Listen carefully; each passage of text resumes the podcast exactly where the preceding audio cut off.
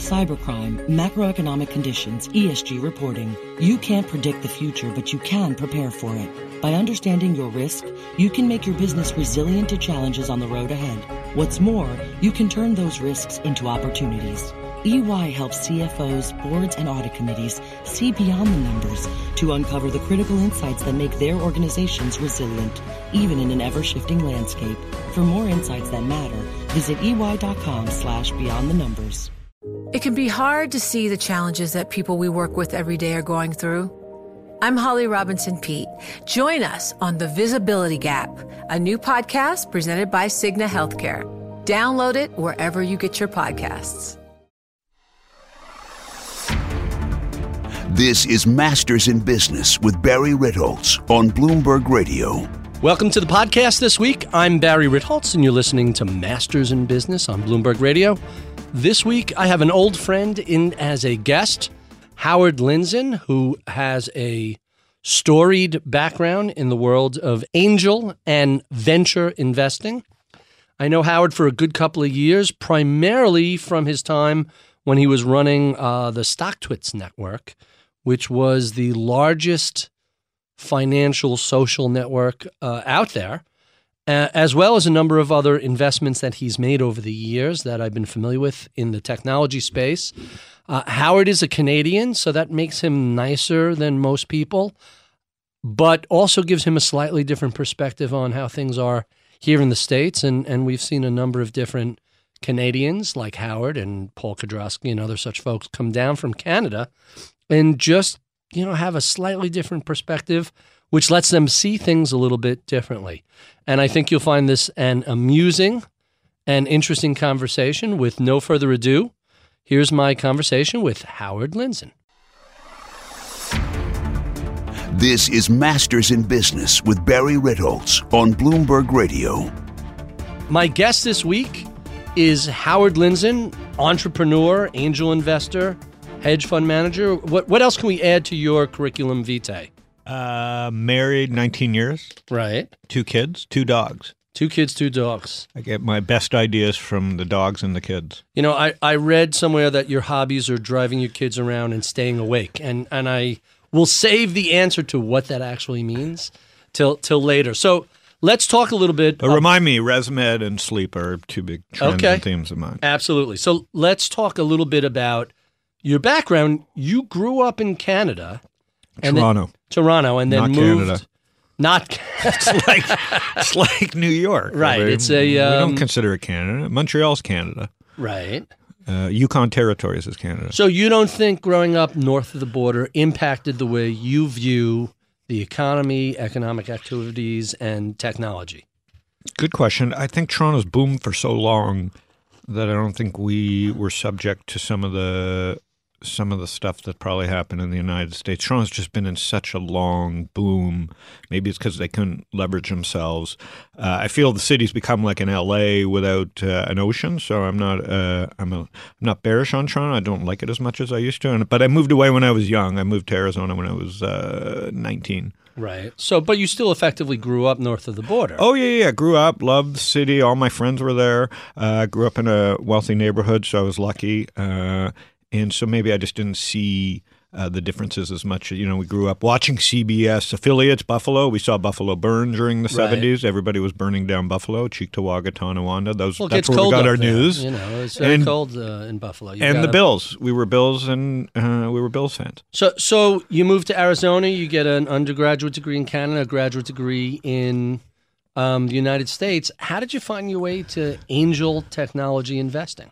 the uh, I came I came out of a school called Thunderbird right after the Gulf War. One of Who, my whose logo looks like it's right from well, they're bankrupt now. Transformers. So oh, I are mean, Never really cared about sh- my degree. Never mattered to me. Now Right. it's worthless. Right. The, uh, well, that logo looked. It was right off of the Transformers movie. It was right off the It's- Transformer it's, movie. So the dean was Optimus Prime, and and I didn't know they went. Why? How does a school go bankrupt? How mismanaged is their endowment? oh, they s- just college doesn't have TARP. That's how they go bankrupt. There you go. no bailouts for. Uh, There's no bailout for Howard's graduate school. Listen, I, I was a dual degree with ASU and Thunderbird, which Right. is not uh, so they don't exist anymore. They're gone. It's a good question. I don't know. Because you could give yourself a doctorate if they don't exist anymore. You could promote yourself. I got to be honest. Is uh, this is a funny story? The but I'll go quickly because there's more important things to talk about. I think I had missed two classes, and we were in a fight over whether my degree was there. I waited a couple of years, walked in really dumb, and asked for my degree one Mm-hmm. time, and they gave it to me. there you go. So I do have that degree, but more importantly, I don't know. I think it's still. I, I don't know. I, I you know I Someone just don't comes know. along and I know I have the- the most Twitter followers because they invited me to school. I, they never liked me, but I got invited. All one right, you got a 'cause lot they were of into followers. social, and so I got the claim to fame. The dean called me, who's now at George Mason, who was a really good guy. The president, Angel Cabrera. Uh, not the baseball player. And uh, he called me one day. Goes, "Oh, we're very interested in social media, and you are the man." So uh, I went. So how spoke. did you become the man? How? Let's start first. How did you find your way to angel investing? Yeah, what a what a what an interest. First of all, very. I think a lot of angel investing is uh, first of all passion. Second of all, it's no different than anybody with domain expertise. Uh, little luck, little passion. Um, But that's how do you be successful once you're there? Oh, okay. How do you go from I'm a business major to I have an idea. Why don't I seed a bunch of startups? Well, I only seeded one. I graduated. I was illegal in the states. It was hard to work. I didn't have. It was the Gulf War. Uh, we had. Uh, I was in, In Phoenix. 91. Yeah, ninety one. I graduated from school. Uh, the country was at war. Uh, I was. Um, uh, it was a recession. You had Charles Keating. Uh, Right. Phoenix was a mess. S&L crisis was the center of the the mess. And you know, I uh, the only job I could get was as a stockbroker. Uh, for the Principal Group, which became Epler, Garrett, and Tur- it became many things. Then it- Principal Group now is a giant insurance. yeah, yeah, yeah, yeah, yeah. But uh, when I was doing, it, I was cold calling. Uh, it was the only job I could get. They sponsored me, and I cold called this kid, uh, Mark Scatterday, and he had invented a product called the Grip. It was a stress ball. Two two meetings later, I realized he didn't have money, so I wasn't going to get him as a client. But I had invested twenty five grand, hard earned twenty five grand. I went to my dad, said, "Dad, back me. We got, I got this great product." Blah blah blah. He asked for a business plan. I said, "Business plan? This is just What's a home. that? Yeah, this is just a home run product. Come on." And uh, I, unfortunately, it was probably one of the last times I talked to my dad. Uh, So you failed backwards into through through this product into venture investing. Exactly. Product, so this that- product became uh, the Pet Rock. It's in the QVC Hall of Fame. Uh, it was uh, giant one- success. giant success, forty million in revenue. Um, really got me going in my hedge fund world because Mark and I had all this cash to manage, and the '90s were oh boy, what a boom time it was. Sure. Uh, roll up city, and uh, in our business, which was the ad specialty business, it became you know I uh, learned about roll ups. I learned about uh, the healthcare industry, PhyCor, and all these uh, uh, uh, healthcare roll ups, if if you can remember. And it was a bull market of like of epic proportions in the '90s. It was a low vol bull market, and I thought I knew what I was doing. It was just a good, lucky first angel investment. And really, the core of that angel investment was, oh my God, this is the best product I had ever felt. Earlier, I used a quote of yours, and I want to repeat it and have you explain it a little bit. You recently said in print, "There's never been a better time to build a business in America than today." Explain. Well, I say it every time I get asked. November two. My favorite, my, uh, my the best time I ever said it uh, was in front of a bunch of Canadian Torontonians in 2008 after I'd sold Wall Strip, and it was the crash. VIX was at 100. I posted a chart of the S&P and the VIX, and I said, "What are you people doing watching me? You should be building a business." Uh, that's really when I started plunking down a lot of my money. Uh, but today I say the same thing. Here's why. Well, let, let me just back up. Wall Strip was one of your earlier Yes. investments. It was a satirical, um, sort of like the Daily Show for finance, Yes. only online. Yes. And three to five minute segments. You had Lindsay. Correct. Um, Lindsay Campbell. We did Lindsay everything Campbell. through Craigslist. She was terrific, everybody. Yep. right? And um, you sold that to CBS for a nice chunk of change. Yeah, we started in six months. I cold called Fred Wilson, who had backed Cramer at thestreet.com. Fred uh, gave me my first 50K, introduced me to a bunch of other VCs. Right. I use the term loosely because they all invested without meeting me 25 grand. Brad Feld, Mark Pincus. It was a who's who in, at the, On maybe Fred's not at the time, on Fred's uh, phone call. The funniest being Mark Pincus, who said no at first and said, Tell Fred to uh, stop giving out my phone number. Right. Mark went funny. on to start Zynga. Uh, Which but he did which invest. Has been a big success. Yeah, but he did invest, but uh, never really given me any uh, kudos. Uh, Mark's a pretty tough kid. So, But uh, so, uh, by the way, Fred Wilson runs. You got a yeah, little we, background. hopefully we can on- get him in here. Hopefully we can uh, get him in here. so, f- so just a little background. Fred runs a venture firm, my mentor, my mentor, he started uh, Union Square Ventures, which has been wildly successful, I would say the best East Coast media VC of all time. right? And uh, after he's made people enough money, Mm-hmm. At a certain point, he calls up and says, "Hey, I'm putting some money into this. Throw twenty five or 50. Yeah. and most people don't even here. Maybe, he looked at it as an art project. Obviously, Right. YouTube had just started. We had uh, chatted on his blog for a long time. I never really needed anything. I was taking ideas from him, term sheets, how to build a term sheet. This was, you know, this was my way into the into the truly learning your real business. education. Forget yeah, my Thunderbird real education. bankruptcy Inc. Nothing. This was Fred, the school Yeah, of Fred this Wilson. Is, this is uh, who's going to pay the Teamsters type stuff Right. Rodney Dangerfield. so I would cut and paste stuff from their blogs and build term sheets, and I was so grateful. And this is 05. And then and uh, when I saw YouTube, I said, it's time to disrupt CNBC. Let's build a show, reverse it. Uh, Cramer, a female Cramer that knows nothing about the markets. Let's see if we can educate her and teach her about trend following. Fred plunked down. We t- put our first show on online. It was really funny. The Apple show was the original show. It was like, let's get long Apple. Uh, obviously, At- at continue about- to be long Apple. about probably about twenty bucks? Probably about twenty bucks accounted for. Oh no!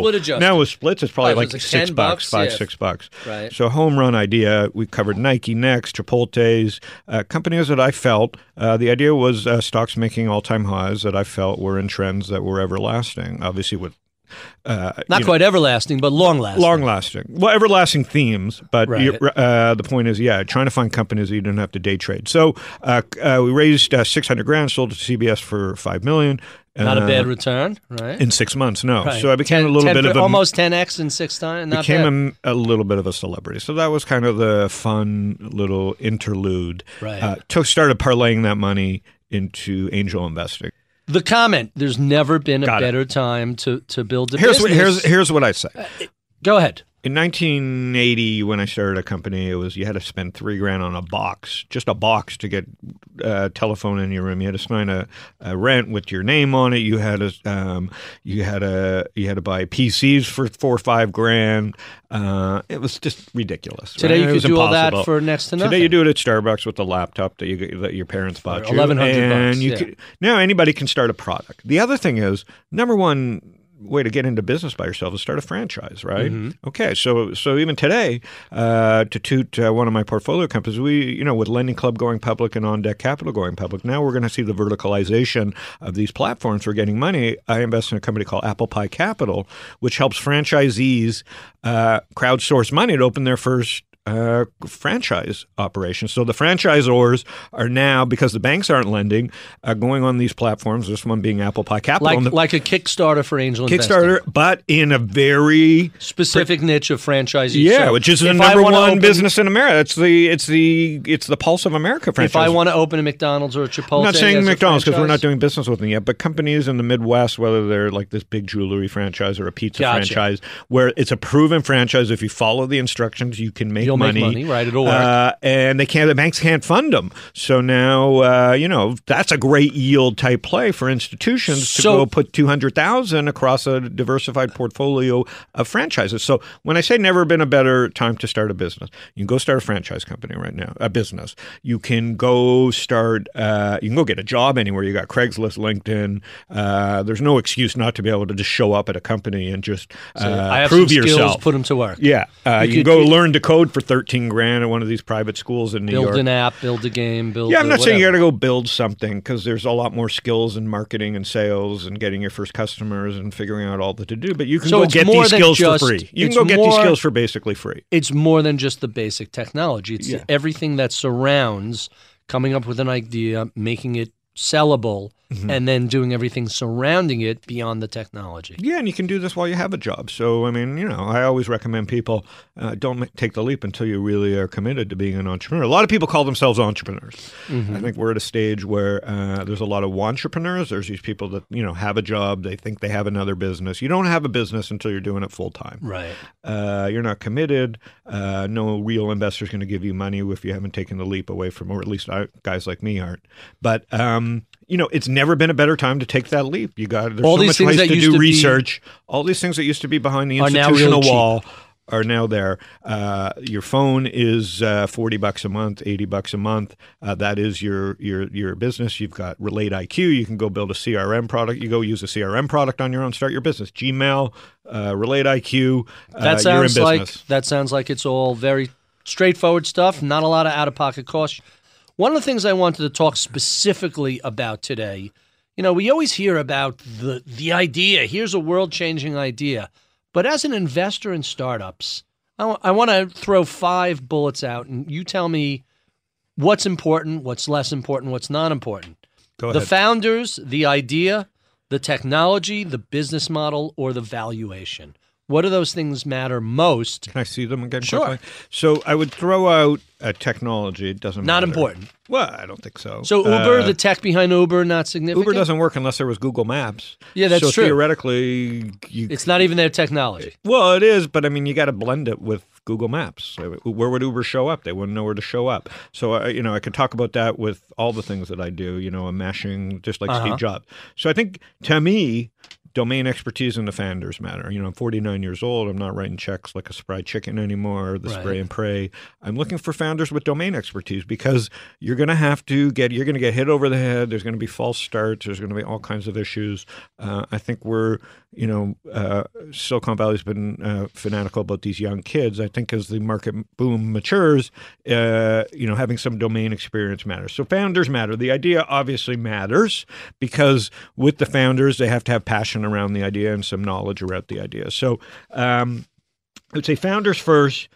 Uh, value technology last valuation second last because if the founders are great the market idea is great and the idea is great you're not going to have that much choice over what the valuation is my biggest mistakes so far have been passing based on valuation Such as twitter zynga Twitter. uh, twitter at 20 million valuation in 2008 seemed crazy yeah, that's uh, luckily, I am an investor uh, through Bitly and TweetDeck and many other companies Uh, in that system. BetaWorks didn't Twitter buy something Beta- that they bought they bought uh, Summize, which was uh, the search engine of Twitter. So luckily, I ended up with a lot of Twitter shares, and then they at, bought at a very low price. at the same valuation. And then I basically uh, TweetDeck as well, same thing. So I backed into a lot of Twitter shares, but and and Twitter inspired me to start StockTwits, which uh, is now, like you said, the largest social network for traders. So founders' idea. Um, Business model matters. I think as we get late in the boom, you got to have a thought about how you're going to do business. So you now just hinted at my next question as we get Uh-huh. but late. in the technology boom. last and valuation last. Second to last. Yeah. So so here's the other question. Uh, so is the startup market frothy? We've been hearing for Yes. five years. Oh, Silicon Valley, it's a bubble. It's this. Is it frothy? Does it? Is it always? Is this abnormal? Tell us the state of technology investing in 2015. Well, like I said, I don't think there's enough entrepreneurs. There's enough, there's cash has become a commodity. Uh, platforms to invest, whether it's AngelList or Kickstarter or Apple Pie Capital or Lending Club, have become a helped cash become a commodity. Interest rates at zero are forcing people to invest. So that's where the bubble is. The bubble is in the commodity of cash. I mean, So we're such a bubble in cash that they've created another one, Bitcoin. Ca- so capital isn't as valuable as it once was because there's so much there's of it. so much of it, and yields are so low. So don't kid yourself. What we are shortage of are great entrepreneurs with domain experience. Who knows anything about? But you go back a kid to, to do a blockchain or a Bitcoin thing. They may know a little bit about tech. They know nothing about uh, how the regulations work and the industry works. So there's a huge disconnect there. Uh, the second disconnect is, you know, there's a lot of great ideas, but good luck finding an entrepreneur that can execute t- soup to nuts on that, including myself. It's very hard to do that. I haven't turned out to be able to do everything I wanted with StockTwits because there's a lot of moving parts to how all these things work and timing it and raising the right capital, Right. et cetera. It's a very subtle thing to be a great entrepreneur. And so uh, I'm biased in the sense that my big wins have come from great entrepreneurs. So have- when who so have when we look at when we look at the issue of of a bubble, is this just too much cash ta- chasing too few entrepreneurs, or do you think this is a full blown bubble that ends the way Dude. 2000 ended? And No, this is not a. I mean, let's let's let's really look at this market. And I see crashes in oil. I see crashes in currencies. I see crashes in Russia. And I say, well, you know, the bubbles have never been like this, where this, the S and P continues to rise through it, and rates continue to decline. So what I would say, about? We're down almost four percent from the peak. no, I don't think And of the S and P when I think the bubble. I think what we have a bubble in uh, is this idea of being an entrepreneur, and that's dangerous. So it's it's not it's you know Similar I, to the there's not a bubble. 1990s when everybody said, "Hey, I could be a day trader." Like similar, exactly similar to when people thought they could be a day trader. Everybody thinks they can start a company, and I'm saying if you have a good job, don't kiss it goodbye so quickly. And if you don't have a good job, absolutely start looking to build your uh, network. Uh, I mean, now anybody can build their network. My fund is called Social Leverage. The whole premise based on financial leverage was a bubble. That was the last true bubble, and that ended in 2008. And we still are paying the the price for that. But social leverage is a brand new boom, and that's people using the networks, LinkedIn, uh, Twitter, Facebook, to accelerate themselves, kind of like the Peloton, to accelerate themselves through learning curves, mentorship, what I did with Fred and Brad and term sheets, and what you can do on StockTwits and Twitter now to accelerate yourself. I want to talk a little bit about some of the lessons learned from investing. You mentioned earlier you passed on Twitter. That's a, a giant miss. You ended up backdooring into a lot of Twitter shares. Yeah. But how does one deal with, hey, this is a good investment and it turns out not to be, or this is a bad investment, and it turns out to be great? What do you learn from that process? What do you take away from that? Oh, you know, that's the number one question, I guess. Uh, if you're going to call me a master in business, it would be because it goes down to the basics, right? You can learn all this stuff in textbooks. Um, and I have a kids 15 and 17, and I wonder if I want them even going to business school because it really comes down to pie, right? How do you slice the pie? And then it comes down to foundation. How do you structure the company?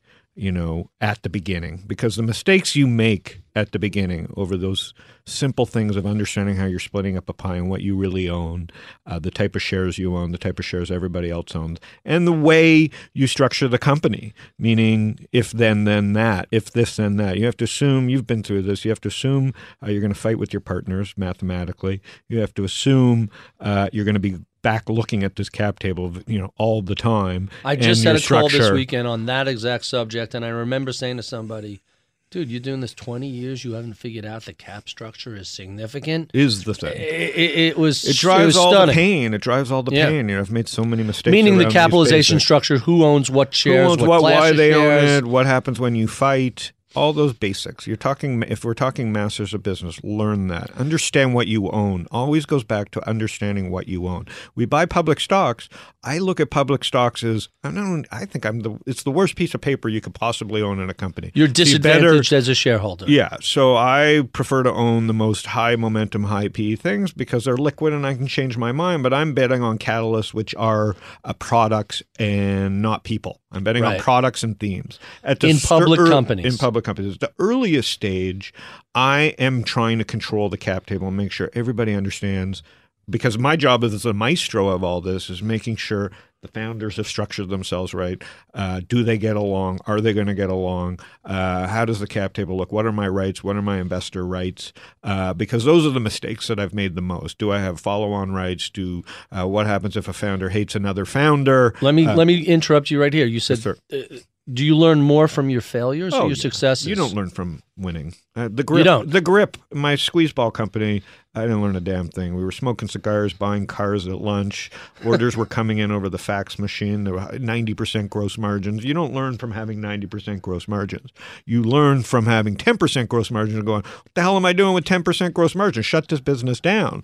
Uh, so uh, I can say that all my growth has come from failure. Uh, it's painful. I don't recommend it. I don't think you have to have failure. I mean, the grip was the grip. I should have just retired and and done nothing. But What what what are then we wouldn't be having this conversation. So Mm-hmm. what are your biggest failures and what were the lessons from those? The biggest failures I have, is, And you could get specific. You yeah, say, I mean, uh, it's just putting myself in business with the wrong people and not really understanding the business that I myself was involved in. I was in a brokerage business in uh, the late '90s. I thought it was a great idea as a hedge fund guy to own my brokerage to cut my commissions. Right. Uh, I got myself in bed with a, a Nasdaq guy who I thought uh, was the right guy to be in business with. And uh, let me just tell you, I didn't understand what a broker dealer really, how much trouble you could get yourself into at a broker dealer. For sure. Long, long story short, he was putting uh, winning accounts in his personal account and and bad acc- and bad winning trades in his personal account, bad trades in the air account. Oh, how do you? That's It was impossible to discover. Bear Stearns never uh, called him out on this, and then ran up a six million dollar error account. I would say that was the low point. Six million Yeah, dollar I mean, error account. and you know By the it's way, covered by error accounts- arbitration, so I couldn't even really win. And then 9-11 happens, of course. And most error FBI accounts are a few thousand dollars. Oh, twenty five grand max. Right. We account. bought we bought a, a little too much of this and it moved against I- us. uh, client argues about the price, and you. All right, you- here we'll unwind it. Right. It Six you. million That's dollars. insane. It was insane. It was the worst. How to be drummed of out of the business by now. Yeah, yeah, yeah, and he he get forty thousand dollar fine. Still works at a hedge fund. Criminal, you know, the SEC is so broken. The NASD, I would I refuse you to do Cuban. business with you them. and Mark Cuban saying the exact same refuse thing. to trust them. When we started StockTwits, uh, we went at a disadvantage because I said, you know what, I don't want to be a broker dealer. You know, I could probably build a big business if I was actually in charge of the trades, but you know, I've just tried to figure out how to do business without even uh, getting myself involved with FINRA, NASD, and the NASD. Uh, they're sloppy. Uh, they don't work for the people that matter. Uh, they work for the wealth, and they work for the wealthy. It's just broken. You know, uh, Silicon Valley has Mark- struggled with in- disrupting Right. this this industry because Right. they don't. Google doesn't even want to be involved. The Right. one industry Google doesn't really want to put it, Is get money. himself involved in his money. Uh, and, And think about how silly that is. Google's the smartest people in the world. All they do is feed brains, and they go, you know what? Let's avoid the NASD, SEC, and FINRA because you know what? They they're wild cards. They're the worst part of the government. That that's really fascinating. You, I know you Listen, friendly. I, personally, I don't know these people. I've I know, into- I know you're friendly with Mark Cuban. When we did Yeah, the interview with Mark, you're basically quoting from his playbook. He went off on a on a jihad for ten minutes. Well, he has more reason Uh, right. I was involved with More a zeros. sociopath, criminal. Uh, they didn't mean no wrong. The FINRA and NASD. I, like an idiot, take full responsibility for not understanding what I was doing. I wasn't a criminal. I was involved with a criminal. So this is So the he lesson. has a different reason. I just look at it as like Google, right. the greatest company we've ever seen. refuses to challenge Bloomberg or the or Nasdaq or CME. They're market makers. They're the biggest Right. market maker in the world. Nah, I don't think with the SEC and FINRA. We don't want to be. We don't want to go there. That That's- is how I would decide. that That's that the is- difference between East Coast and West Coast. Yes, It's and that's why and- Nasdaq. That's story. That's why Silicon Valley. But it's coming, man. It is coming. And by the way, there's end arounds with Bitcoin and the blockchain. Uh, Google's an investor with me in Robinhood and many financial startups now. They're getting so big. such as what sort of financial startups? Uh, DataFox, which is kind of like a, uh, which I'm an investor Big data as well. company? No, no, no. It's just a way to organize private company information. So it's kind of like a Nasdaq for private companies. That's Just interesting. Very interesting. Uh, they are involved in Robinhood with me, which is a broker dealer, a mobile broker dealer. I call it the Uber of trading, which is my favorite startup at the moment. They are involved in Lending Club. They are involved in Uber.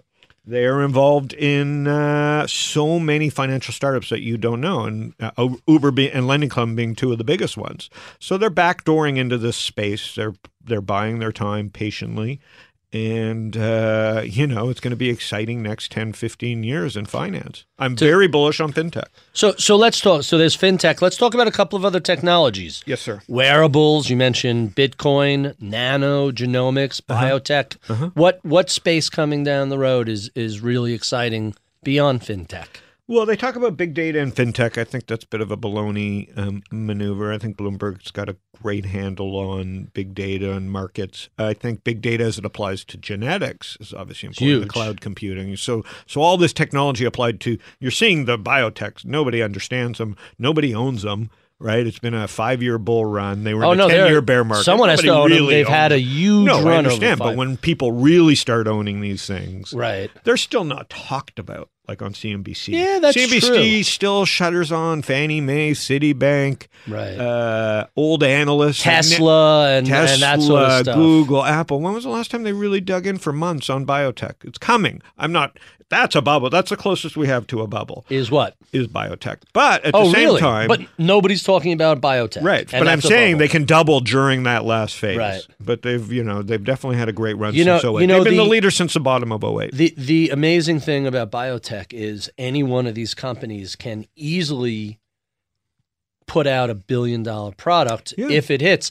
And the traditional way of of putting out a new drug Mm-hmm. is you're spending three, four, five hundred million dollars in R and D and But testing. not and- anymore. They don't have to. no, you don't have to, and and, and so you buy the one of these trillion dollar startups. company could come from biotech. You know, Yeah. everybody's focused on Apple and Google. But let's face it, uh, it could come from a biotech company, someone who can uh, help us live to 100, a heart company, uh, you know, a global company that solves, you know, helps me live 10 years longer, uh, is could be a trillion dollar company. How far off are we to a cure, not for cancer with a capital C, but your cancer that we take your genomic reading and identify exactly what we need to do to kill your specific runaway cells that are unique to you. Well, I mean, you and that I are is screwed. not. You and I are, well, you're 50, I'm 50. yeah, I'm a little older than Yeah, you. Yeah, so we're screwed. Uh, uh, but our kids may live till they're 100 very easily. And that goes to why I'm investing in fintech. My kids' generation doesn't like what what's retirement? Yeah. I have a mobile phone, I have They- Netflix, they're I have Uber. I'm going to live till I'm 100. Uh, you're the idiots. Uh, you know, this is uh, this is why you have to rethink how things are done. We have this long Schwab generation, which I'm bullish on Schwab, but and I own the stock, but they don't understand how to think like a 15 year old whose whole life is on a phone. Right. Uh, every message disappears in Snapchat. Every car is on demand. They can get Why do I have to buy a car? I a use my phone. A car shows up 30 and then seconds later. Netflix for all my content. That is my life, and my iPhone or my Droid. So, uh, if you think you can understand what's going through a millennial's head, you're just lying to yourself, Right, and that's the clueless. beautiful opportunity. I've been speaking with Howard Lindzon of Social Leverage. He's an angel investor and venture capitalist. If you enjoy this conversation, be sure and check out our podcast extras where we continue speaking at great length about these and other subjects. You can also check out the entire archive of past podcasts. You can find that at Bloomberg.com or on Apple iTunes. Be sure and follow me on Twitter at Ritholtz. Check out my daily blog at ritholtz.com or read my daily column on bloombergview.com. I'm Barry Ritholtz. You're listening to Masters in Business on Bloomberg Radio. Welcome back to the podcast. Uh, I'm Barry Ritholtz, and you're listening to Masters in Business on Bloomberg Radio. This is my favorite part where I don't have to worry about reminding you uh, that there are no commercials or anything else. My guest is an old friend today, Howard Lindzon. I have all You these call notes. me Howie. You can call me Howie. How weird? How weird? How weird? So I know Howie for a long time. Um, what is it about people like you and Kedrosky coming down here from Canada, trying to eat our lunch here in the states? What? Well, what he, is- he truly is. He's from Vancouver. That's Canada. Right. as opposed to Toronto, which is merely A situated across the, the border. United States. Right. It's the it's the fifty first state. Is Yeah, I mean, Paul is an academic, and a good investor, and a smart cookie. Um, I think I think we're explorers, right? Anybody who explores uh, is not going to choose the Yukon; they're going to choose California. So, uh, Canadian explorers prefer to come south. People, Better weather. yeah, I mean, More more. You're not just doing oil and timber and and na- I was the one guy from my friends that just just wanted to come to the states. I I love the desert. I moved to Arizona, and now I love the beach. I think America, as a Canadian in America, I look at politics and it disappoints me because we have so much good that we could do, and I, I just you know it's been so good to me living in America with the size of a market. Uh, it's always disappointing to see the negative news. I don't watch TV anymore because it's impossible to to gauge the negativity. It's just negative twenty four seven. Can I can I tell you I, I haven't watched live TV. To be fair, my wife flips on um, CBS to get the weather in the morning, and when I'm sitting at my desk at four thirty, writing the morning commentary. But other than that, we never watch live TV. The greatest I don't even watch investors, I- sports there's live. no way Everything an investor could tell me that they watch TV. Right, Any they- of the top investors, if they're watching TV, I'd be shocked. It- It's either something that I wanted to see that I DVR'd, or something that I specifically hunted. By the way, I, so I've used Apple TV. I heard it's good. Everything on Apple TV is it's Netflix put ev- plus everything else. Yeah. But where I live up in the woods, uh, we have Dish instead of cable, Mm-hmm. and now Dish has Netflix built into their no, you're lucky. I'm stuck on Time Warner for the moment. I, th- I, don't, I don't think there's a worse. You can move in to Dish if you want. You can Yeah, move to I'm satellite could. if you I- want. I- it's like it's like Wells Fargo. I try. I, I cannot believe what they put me through yesterday with fraud You know, I'm in New York trying to spend money at Lululemon, Right. and they've decided my card is stolen. Right. Um, Despite you purchasing a plane ticket to come to New York. to New York. Right, you would think there's- their you talk about big data. Uh, these That's people dumb can't data. do small data. No, they can't do small data. Like pick up the phone. They have my cell number. Call me. right. Uh, and then I give Wells Fargo uh, my name, my social, uh, my shoe size, and they ask for my uh, on, they ask for my internet What's your PIN? online. Yeah, some number. How the hell would I know? I don't So know I'm my- driving in a car trying to spend money Right. at Lulu with your credit card. Can I get Right. my money? Uh, no. Can I tell you what I found very effective? if the systems are broken. This is what makes me bullish. So- I so- will never. I will do everything I can to talk badly about Wells Fargo in 2015 with TARP money Right. holding me I earn Hostage. zero interest holding me hostage while I try, try and spend money in the economy. So- so they we- should, you know what I'm saying? So I we have two separate at- in our household. I can't even fathom it. in our household, we have two separate um, J.P. Morgan Chase accounts. Mm-hmm. The first one began as the Dime, which was bought by Chemical, which was bought by Manny Hanny, and it ultimately ended up in J.P. Morgan. The second was Washington Mutual, which in the middle of the financial collapse, the FDIC auctioned off to J.P. Morgan. So now all of our accounts are J.P. Morgan.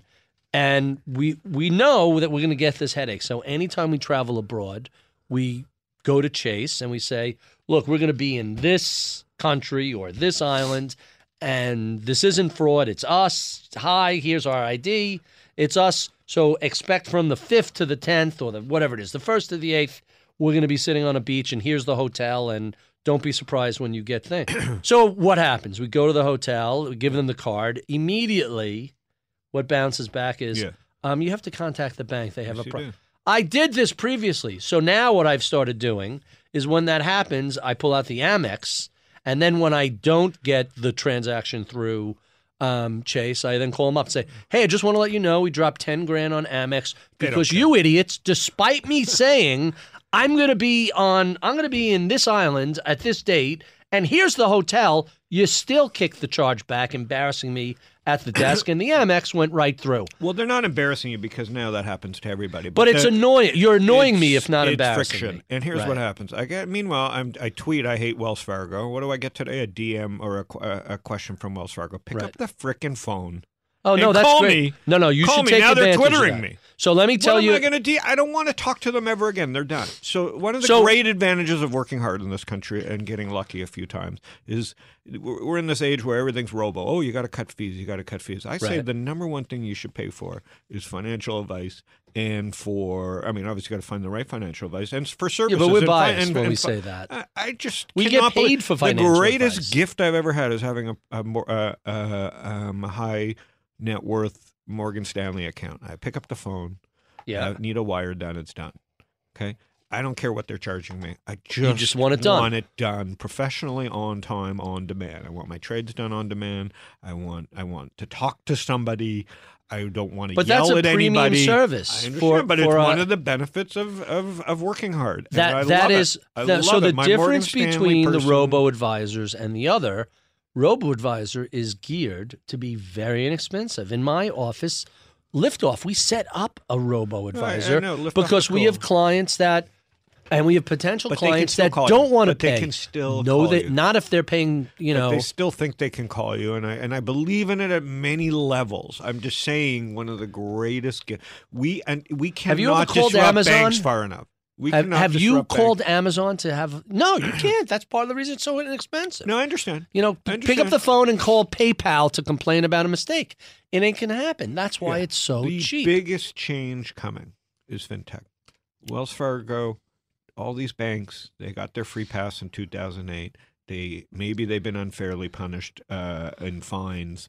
Uh, the I wouldn't the even go that interesting thing about the fines is it's it's been a distraction for the banks, and so as much as they've had the cash to pay these things, they uh, the gremlins are loose. Uh, whether it's uh, payments or whether it's now TransferWise, it's just raise money uh, so you can do uh, wires intercountry without the money ever crossing border.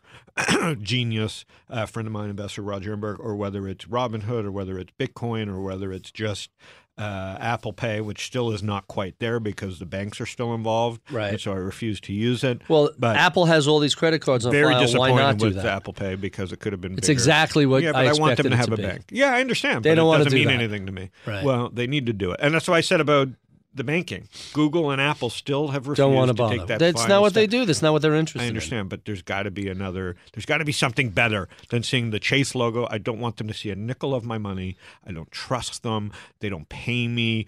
Uh, they they waste money on real estate and services that I don't want. So you effectively invented the cash tag on, Yes. on Twitter. Thank you, It's called the hashtag. No, it's called the cash tag. They've they have now stolen that idea, Right. and called it the cash tag. It hasn't hurt us. We've been growing really fast, but uh, you know, it was not something that we felt that we could patent. Or, dollar sign in front of a symbol, and now you tickle, access I felt was a everything about it. language that uh, when Twitter started, I was inspired to start start StockTwits. I called Fred Wilson. I said, "Fred, what do you think?" He goes, "This is genius, but I can't invest because I foresee this is where Fred's genius comes in. He could see the future and say, you know, I'm going to be in a board meeting at Twitter, and they're going to be like." Threat, you know, I just don't want to. I foresee Right. a problem. So he passed, but also was very bullish on the idea. Twitter didn't think it was interesting, uh, so we started, you know, using And it's a couple hundred thousand people, right? It's a It- lot yeah, of. half a million people, hundred thousand regular lunatics every month logged Right. in, doing the digging. Like really, our Right. trending tickers really mean something because ninety-one percent of our messages today are on just StockTwits. They don't see the light of day on Twitter. Sixty-one percent of our messages on a daily basis now have the cash tag. So there's really a lot of intent on StockTwits. You know, may you may uh, not like day trading, but the traders are the market makers. They're the ones that talk Mm-hmm. about what's important. So our job is to surface that stuff. But Let's get to some questions on stuff that we um, we missed earlier. Um, I'm going to throw some stuff at you, and I feel free to go as long or as short as you want on any of these. So we briefly touched on this, but we didn't spend a, a lot of time on it. What are some of the similarities and differences between startup investing and buying regular stocks?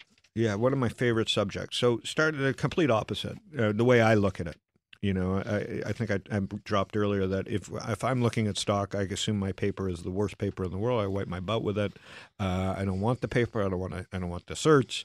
Uh, I just assume everything's corrupt. So when I buy a stock, I think the world's against me. First of all, I don't care about the information that I'm getting. I have a catalyst in mind. Uh, I look at price and volume characteristics of stocks. I like to buy stocks that are at or near all-time highs or five-year highs. Uh, Which a- means it's that a frowned upon. The word momentum is Which, which means that with. which means when we're in a correction or recession during the, I get, you, get just hurt not buying anything. Well, and I get hurt at the end of a run, and uh, I take my lumps at the end of a run. But you're Hope- missing that whole down down. Run. I hope if I'm doing my job right, I'm missing the whole most of it anyway. Yeah. And and and in markets like this, it's been difficult because last February I got stopped out of a lot of things. You had And what an eight percent pullback in mm, last yeah, year. and I haven't really found a good my portfolio. I haven't found you know I've had occasional wins, but it's been choppy and whatever. So, I, so you I've want a it. trending market, not a range bound sideways. Yeah. Two steps forward, one step back. Everybody gets panic. And then Yeah, I mean, cash is not a dirty word to me. Uh, my investors have known me a long time, and I'm patient and I'm busy. So, like, I like easy markets, and I don't think we're in an easy market. This is right no now. longer an easy. The long Well, it's been an easy market for bond people because it's been trending for 20 years, but 30. I'm not a bond guy. So I've missed that. I I definitely have missed biotech. I mean, I don't understand the catalysts and I don't understand the valuations and I don't use the products and I'm too I'll old explain to it learn to you them. off off air. It's, it's so, really- I mean, you have can only thing. be an expertise in a few things. So for stocks, I like to keep it simple. I like to understand the catalyst. For me, Nike's been a huge winner. Uh, uh, for me, Apple and Google have been huge winners. There's been deep corrections along the way, but I've stuck with them and won. Um, in the private market is completely different. Private market, all I care about, uh, rightly or wrongly, is the team and the management and uh, the valuation. Even though valuation, I said earlier, sometimes isn't important. To me, it matters because I can't get out. I mean, I'm going to be in this Is thing it for seven valuation or exit? Is that really? It's uh, a combination of both. But in the public markets, I want to pay. I want the most liquid securities, right? I want to see, uh, and and and that matters to me. I don't care about the valuation. I care about can I get out. In the private markets, I care. I know I can't get out. So what matters to me is is this management team willing to get hit in the head for six or seven years? Because that's what it takes. You know, now that I've been doing this for 15, Mhm. 16 years, to mogul an example being like it took- closer to twenty. I don't know about 20. I don't know if I want to be in companies that take 20 years. No, no, you you've been doing this. Closer yeah, yeah, yeah. But I mean, I've been in deals now, and I have. It's like investing in horses or investing in seeds, right? You have to continually invest in crops to make money, right? Because there's going to be wipeouts. There's going to be a year of bad, a group of bad investors. There's going to be a group where everybody got the technology wrong, and you know, so you have to continually place bets, and that's different. You're building a ladder, market. building an angel investing ladder. I call it a ladder or I call it uh, crops. You know, you can't be biased, right? When my investors give me money, it should be for three or four funds. It shouldn't be for one fund because then they're cherry picking. Because they're all out of phase and they're all yeah, they're cherry picking, and technology changes. So, uh, you know, the social wave has passed. What's the new wave? You know, I'm not so much doing hardware or wearables, um, but I'm more focused on fintech. Okay, and I'm learning quickly that I've evolved from social to fintech, and even and Which is a StockTwits form is a social, social fintech anyway, right. No, but it's a much smaller niche. Right. You know, it's you're not going to get billion dollar companies in niches, so you have to accordingly adjust your expectations and the valuations and all that stuff according to the niche that you're in. But I think we're in an era of the mega niche where you know, Mega niche. yeah, where in China, uh, WeChat dominates, Twitter doesn't dominate, or Facebook doesn't dominate. In the rest of the world, Facebook dominates, Twitter dominates in certain other areas, LinkedIn dominates. But now we get into the era where, with all those networks proliferating, now you got to focus on drilling deep. You know, Let's talk about LinkedIn a second. yeah, they're the. I think they're the best of the of of The business networks. yeah. Because I, I find that LinkedIn, for me personally, now obviously You're not hiring, Well, we have hired from LinkedIn. okay, but The problem is the other 11 months when we're not putting out a request Yeah. for we need a new you're not the typical CFP or the the other 11 months people are just burying me with resumes that I have no interest in. okay. Hi, can can you uh, be in my network? No. Well, that no, person don't who doesn't listen to you and say you're not, if when you're not using a network and people are still hitting you over the head, they're not using the network properly. Right. So they're probably not. But isn't that endemic to LinkedIn and many other networks? Sure, it's not. But that's the mistake that people make. They they Right. make fun of LinkedIn because of that, but they're not understanding that really it's really uh, uh, the other way scenario. The companies that are hiring are using it like crazy, We loving love. it. Can I tell you something? So you have to- every time we've made a major hire, all of our hires have come from LinkedIn. And if you're You a know, growth well- company, that's what you live on. Yeah, no, it's terrific. The, the problem is, so uh, the the nice thing is when you people say don't know how to use social. Some Right. people will walk up to you on the street and like uh, immediately accost you. Do they know social? No, they're idiots. So Right. there's idiots out there. Like You- people you don't know how to use the tools. you mentioned Wells tool. Fargo. Uh, Yeah, they're DMing me when they could have just called me. Well, they can't DM you. They have- You're not following. Well, them, not so to DM me, but they're now publicly embarrassing themselves. I Every- even want to deal with them. Every now and again, I will be. So I take the same train ride back and forth to work every day, and on my little Verizon uh, modem, which I plug into my laptop, which is fantastic because I get basically I could leave an hour early because I'm working on the train.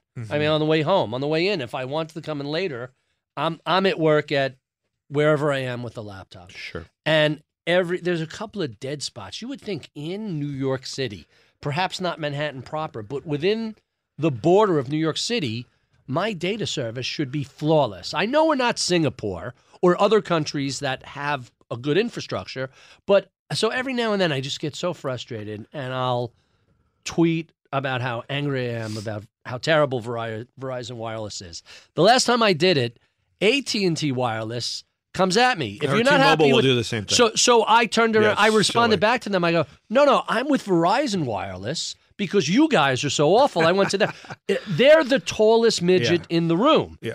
uh, They're the best, but only because the rest of you are so awful. But if these companies knew, and by the way, I've made a lot of money in in my private investing along customer support. So I, one of my other what, themes, what sort of companies? Well, my other theme was customer support. When social came along, I thought Twitter would be a great customer service. So we invested in Buddy Media, uh, which got bought by Salesforce for eight hundred million. We By the way, in Salesforce, Assistly, who just so you know, partner of mine. Salesforce is an unbelievable company. unbelievable company. Some people hate the product, but Oh, no. I'm using Relate IQ, which is the dumbed down version that they just Yeah. paid quarter billion for. It's a great product. Right. Um, Oh no, it- Act changed my life. Symantec Act in the 80s changed my I life. remember that. Sure. So uh, I, I'm a big believer in contact management, and Benioff's uh, running the table. Uh, he's he's pretty much uh, This is who? Mark Benioff's been had a genius run who's- of the table. Salesforce, his title CEO of- is- CEO of Salesforce, founder of Salesforce. So luckily for me, they've bought four companies of of mine over the years because I believe in customer support as Big well. acquisition. They big spent a billion dollars on companies that I was an angel investor in, so I'm very grateful to them. Buddy Media, Assistly, Go Instant. They've invested in Embedly, uh, on and on and on. Great, great vision for whatever they can't build, they buy. Um, which is a smart way to do which it. is a smart way to do it. Here's what corporate America doesn't know: they don't know how to use these tools. Right? Why are they not using the? They use the tweets when they should be using the phone. They use the phone when they should be using the tweets. They're they're, you know what I mean? They don't have instinct. So so I don't want to talk to Verizon or my airline. I want to vent on Twitter. Doesn't mean they shouldn't interrupt my vent. They should listen. And by the way, if they really want to do something, if you really have a voice, don't talk to me. Send me 10 bucks in a coupon because I'm a good customer. Or ask Shut me or- down. or ask Shut you me why you unhappy No, never it. ask me why. If Fix I'm a it. How about fix, fix what's not? They can't fix of it. course they can. They But don't want to spend the fix it money while you're on the train. oh This no, no, where I you're don't wrong. expect it to be done by the time I get into the city. They're the best of the worst say, Verizon. All, all they could say is Verizon's a good example. Hey, if I'm complaining about this, Yeah. Put some guy in a train. Follow that and see where the weak spots are, and throw another damn tower up. Okay, but they It's could send that in a DM that hey, we heard you. But they Right. could also in a DM or or in a app message saying Barry, I, I see that you, you know they know that you have a lot of followers. They know you have a lot of influence. They could easily buy a service that would allow that and send you ten bucks for your aggravation. I don't You want the ten thrilled. bucks. I want it to I work. want the ten bucks. I, I want, want cash. the product to work the way it works in Singapore, in London, in Berlin. You go anywhere outside the United States, the internet is faster and cheaper. Should. The cell you should live in phone service is I think 10 you'd be times happier in. Berlin. I What? Think you, I think you should move. I You'd like Berlin. I. I enjoy every time I go to Berlin. I have a great time. Berlin is we'd be happy if you lived probably probably the hippest, hottest Yes. city in Europe right It now. is. It and is. has been for some time. It's also the cheapest of all the European cities outside of Greece. Yeah. So, um, but that's not the issue. The issue is you tra A lot of America. What is the the stats? Something like one in four Americans have a passport. Mm-hmm. You travel abroad, and even though in many ways we live in a great country, we've allowed a lot of other people, a lot of other countries, to pass us. We're the first country that had this spectacular national highway system Yeah. which is now falling into disrepair. and everybody else leapfrogged us because they started 20, 30 years after us. Yeah. Everything we have is 30, 40 On a relative basis, our two flaws are uh, not keeping our infrastructure up to speed. Tremendous. Okay, so that's number one. Money wasted on that. Uh, we're not helping the poor here. We're helping everybody else. Uh, the second thing is education. Right. Uh, we're taking. I look at my kids, and, uh, and they're special kids in my opinion, but they're all thrown in the same funnel. So the wider the funnel at the top's getting wider, and and the testing gets weirder. Uh, meaning more kids are different. We Right. kids The- have Google today. the testing doesn't Well, because kids have Google today. Now- to, to have any test in an era of Google that's the same as 20 years ago Is is, silly. ridiculous, Right, right? My kid shouldn't be punished for understanding how to use Google. It just changed education. Right. And they Okay, haven't caught and up. But social- that's going to be a decade long I understand, but you're asking what the really big issue. And then the third one is bandwidth. I don't understand how a country this great can't have the best bandwidth in Because the you- world. because And- elsewhere, the com- answer is. a country is- that calls itself democratic and free Right. to be trailing in anything internet Silly. is well, the answer is when you go to Singapore or you go to Hong Kong, the rule is, oh, you want to be an internet provider? These are the minimum requirements. Absolutely. And we look at that as a nanny state in the United States, but it's like Certain things That's why, right? Sorry. Hey, listen. You're free to do whatever you want as long as it's one gigabyte up and down. Absolutely. Anything Get less to than it. that, Get to it. anything less than that, we're not interested. I agree. Here's the floor. Now everybody compete with this floor. mean, we're- not that complicated. We're we're on the same page here. If you give people the tools, the the smart people will use them, and the country will explode. The Peloton situation. Everybody There's will build on the same. I mean, you know, you got to watch out for the blood doping, and you got to watch out for the tricks, and you got to watch out for the criminals, the outliers, and you punish the outliers. You don't, you know, we live in a country where we're not punishing the outliers, Right. and we're not encouraging the Peloton. So let's So- talk about blood so doping You know, and I and I and I and I relate everything to sports because it's pure, right? Other than the blood doping Or the Peloton- underinflated the. Peloton has been the same since the race started. Right. You the the great riders figure out when strategically to break free. But the peloton is the peloton. In the United States, our peloton of internet system is behind everybody else's. We behind can't the keep curve. up. No excuse for that. And the money wasted on why is there not a San Francisco LA train, a bullet train? There is no excuse. Period. They have it in Japan. Why can't they I get it in China. Yeah, let's do it. There's no excuse. So since you mentioned blood doping, let's let's talk a little bit about the Federal Reserve Mhm. because um, you you had Not a great subject of mine because I don't really well understand. But well, but he, here's the question. So you mentioned earlier rates are at zero. it. Uh-huh. You know, ZERP, quantitative easing. The Fed has tilted the playing field. Let's bring it back to the area of your expertise. With money effectively at no cost, Mhm. what does that do to startup investing? What does that do to startups?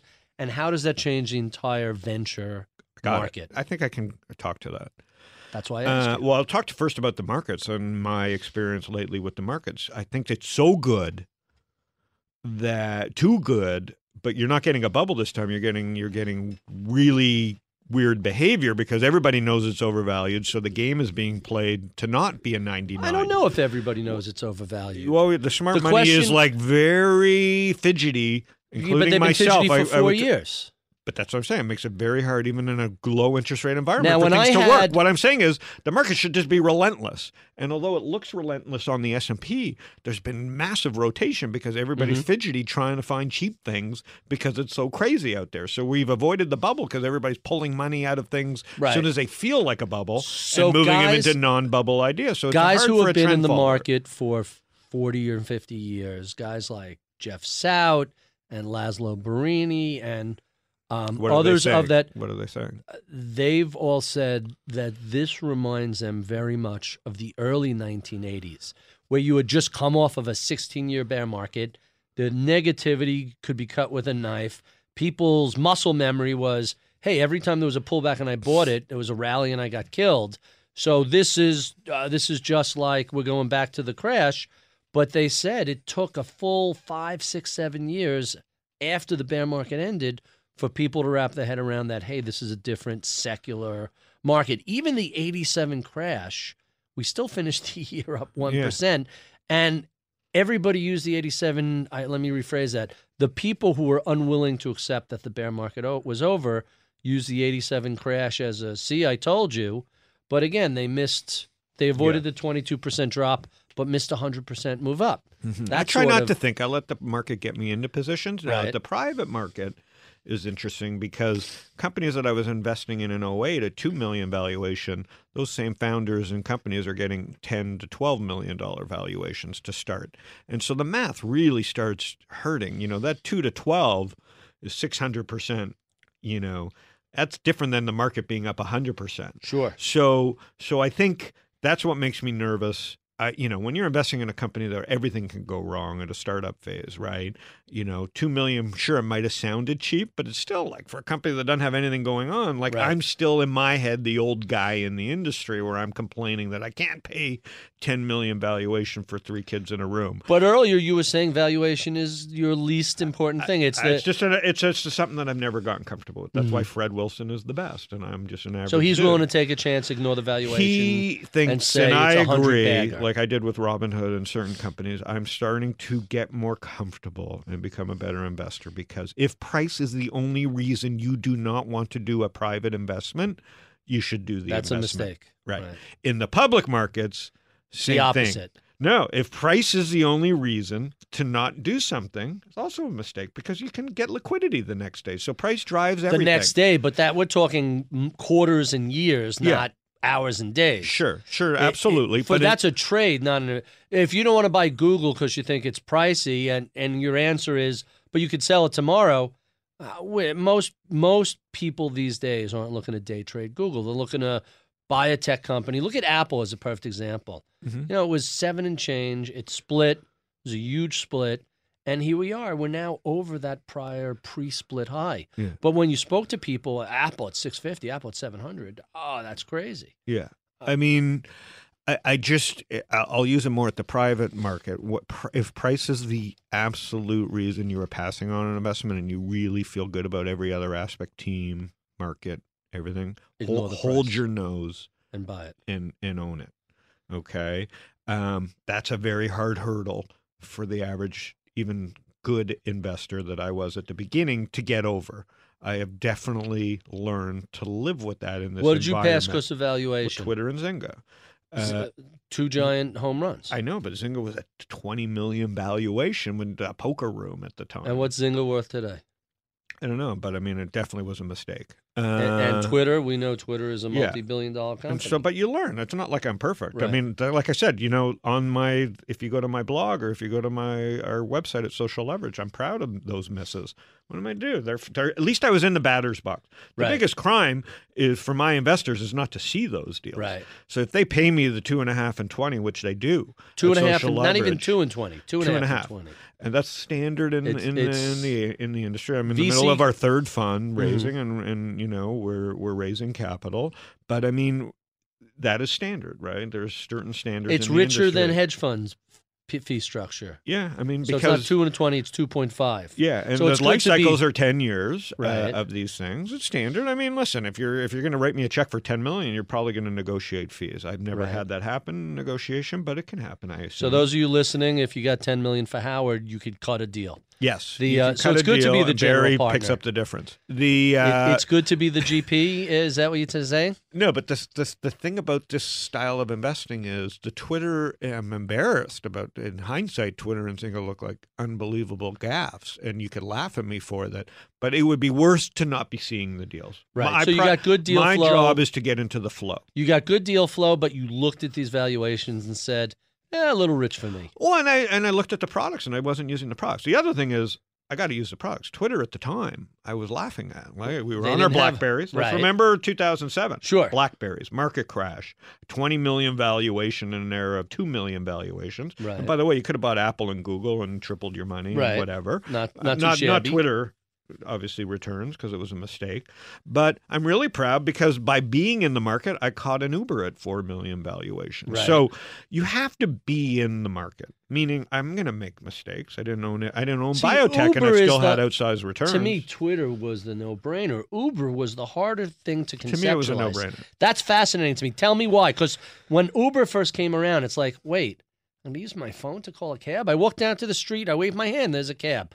Tell me what made you think the Uber, magic of it. I live in Coronado, and I could just push a button, and, And a a car, would come over the. It wasn't. No, it was 12, 15 minutes, four or five years ago. instead of picking up the like, phone and calling a cab Well, I don't trust the cab. I mean, I don't trust the system. You know, the medallion system was broken. It deserved to be disrupted. you see 25% weren't investing drop. in their infrastructure. right. Okay, no, this is the problem I have with the. Listen, it's not fair. Let's talk about it right up front. It's not fair What's for not Uber fair? to.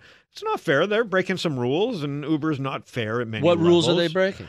Well, I'm just saying they don't have their licenses. They've they've been creative, let's say, and I say this as an They, Uber they shareholder. offer a more creative. but let's think how broken the medallion system is. You have one dude making all the money, or one woman making all the money at the top. They're not investing in technology. The drivers are unhappy. The customers are unhappy. It's everything's broken. Right. There's no trust in the system. It was due to be disrupted in hindsight. Okay, so what? And then we're looking at Zynga. I'm going. I don't play mobile games. right. Uh, 20 million's crazy. Uh, the market's crashing. And so, as a non user of the product, ever, still not to this day, I, you know, it was such a leap of faith. But Mark You've Pincus. never played Angry Birds or anything like that? Never. But Mark Pincus was the outlier. I should Right. Uh, have just invested in him because he was going to do anything He to be a a billionaire. and that was it. He wanted to do anything to be a billionaire. So back to Uber.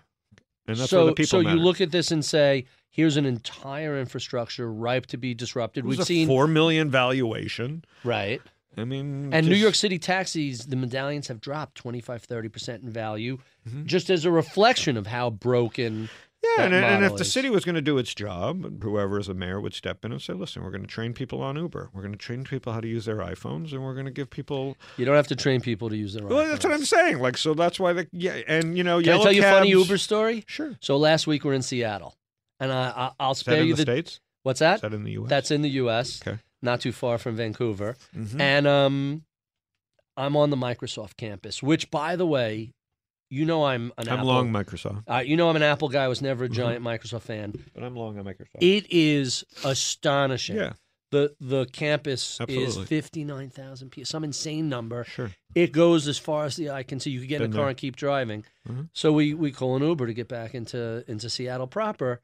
The place is so big and the way the maps work because it's not like roads. Mm-hmm. Right. It doesn't have It's- mapping. So so we had a hunt. All right, make a left. I'm on the phone with one phone, looking at the Uber with the other phone. All right, look, make a left. And it, it took us 15 minutes for the guy to find us. No, us. New York, Seattle, London, Uber doesn't work perfectly because it's Oh, subtleties to the road. No, it works in Manhattan. I've never had issues in Manhattan. You haven't had a driver that didn't know the shortcuts. No. And, Can I- so one other one other personal story. Mm-hmm. So we have a client who happens to be the guy who turns Google Maps into Google Map app. Mm-hmm. That's a client of ours. So one day, I'm someone's going to meet the office and uh, meeting us, and they're late. And I was like, "How are you late?" Uh, well, Google Maps sent me to not to. So our address is a Park Avenue South address. I'm sorry, our address is Park Avenue proper, and it sent them to Park Avenue South. Right. And so, where are you? I'm down on 26th Street. No, we're all the way. We're by Grand Central. Well, Google Maps sent me to Park Avenue South, not Park Avenue. Right. I said, I'll take care of it. They thought I was joking. Yeah. Send send an email to client. Hey, here's the issue with Google Maps. Here's the fix. They'll fix it. oh no, it was by Yeah. the time the person got to office, I go search for Google Maps. Yeah, that's why Uh, search for address. He's like, "How'd you do that?" I go, "I got it covered," which is really a No, hilarious so, story. But uh, so, so the key is flow. My Yeah. customers or my partners, uh, the way I do them wrong is to be out of every deal. Just the old batter's box thing. You got to be swinging. you got to be looking at stuff. You got to be. I'm not swinging. happy. I made. Here's what the mistake I made with Zynga. I passed on a great founder. The Right. mistake I made in Twitter was, uh, well, just price was my only reason for not doing it. It And was you- a fun product. I was using it, and I didn't get the valuation. Although you're still not happy with the product, and you're not happy I with the way the they're running the business. phenomenal. You're not happy with the business around the product. Well, I'm just you know they've created all these pressures. The market, the public markets are all about pressure. You Mm-hmm. can delay gratification. You can push off valuation. Amazon's done that successfully Exactly. for 15 Well, years. Twitter hasn't done a good job of talking to the street and explaining their vision. Uh, let's face it. But at the same time, it's an incredible product. It's an incredible company to build so fast. Right. But they're obviously having trouble living within the market cap that they've been given. They have to figure out how to monetize and they the need to figure out how to communicate the vision better. and they haven't done that yet. yeah, and so So you and I can talk about. but as a core stuff. product, I think it's the greatest product ever created for Twitter. guys like me. For guys like me, for You sure. live- I think it's Can I tell you, I was never a very active I know, I- Facebooker. it was always like, I don't care about the pictures of your kids. I don't care about your vacation. It's like everybody's the minutia of everybody's life without the wit and charm of Seinfeld. You know, Yeah. that's that's so. And, and then it's the same LinkedIn pro- thing. You well, know, not you, a social network. you start It's to a- friend business. everybody, and the next thing you know, it's it's Mhm. it's completely worthless.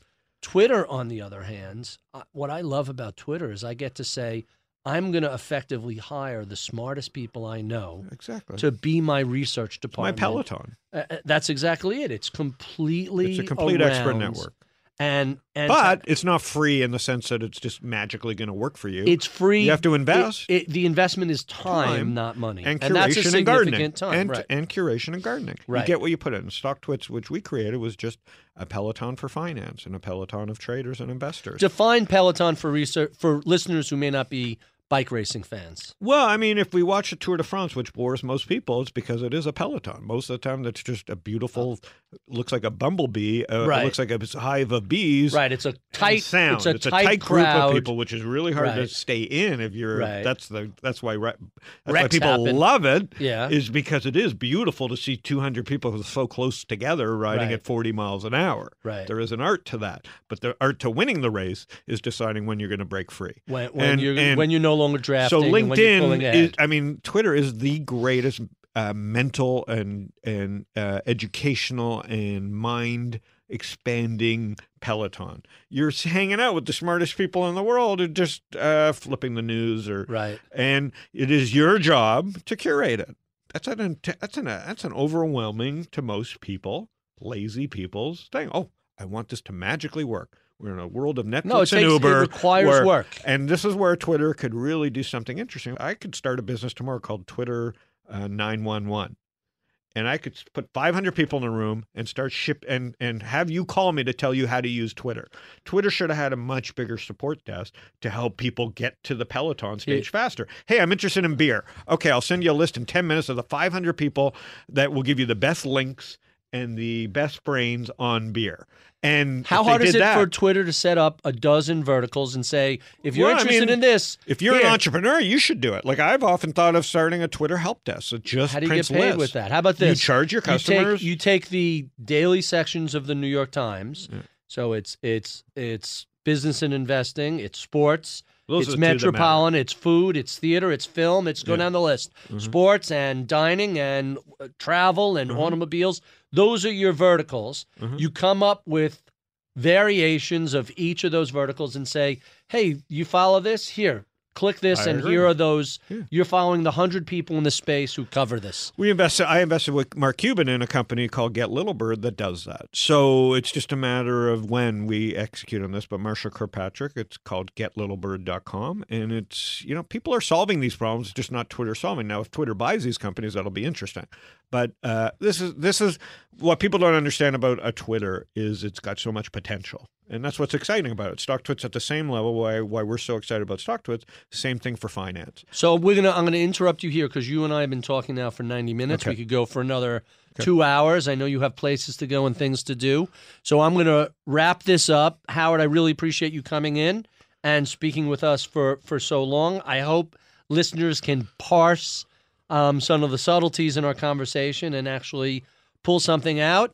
Uh, I've been listen. You've been listening. I've been speaking with. You've been listening to Howard Lindzon of Social Leverage, StockTwits, and a variety of other companies. He's an angel investor and venture capitalist. Be sure and check out our previous um, previous podcasts. If you're listening to this, you probably know where our podcasts are. They're on iTunes and Bloomberg.com. Uh, my follow me on Twitter. What is your Twitter handle? At Howard Lindzon. That's going to be tough to. That's going to be tough to remember. At Howard Lindzon. You can follow me at Ritholtz or check out my daily column at BloombergView.com. I'm Barry Ritholtz. You've been listening to Masters in Business on Bloomberg Radio. You're listening to Masters in Business with Barry Ritholtz on Bloomberg Radio. The Bloomberg Sustainable Business Summit returns to London on April 25th for a solution driven look at the sustainable business and finance landscape, looking at the latest trends in ESG regulations, supply chain innovation, and transition finance. Speakers include leaders from CDP, Emirates Environment Group, TNFD, C-Trace, COA, and more. Summit advisors include Citi and Schneider Electric. Visit bloomberglive.com slash SBS 2024 to learn more.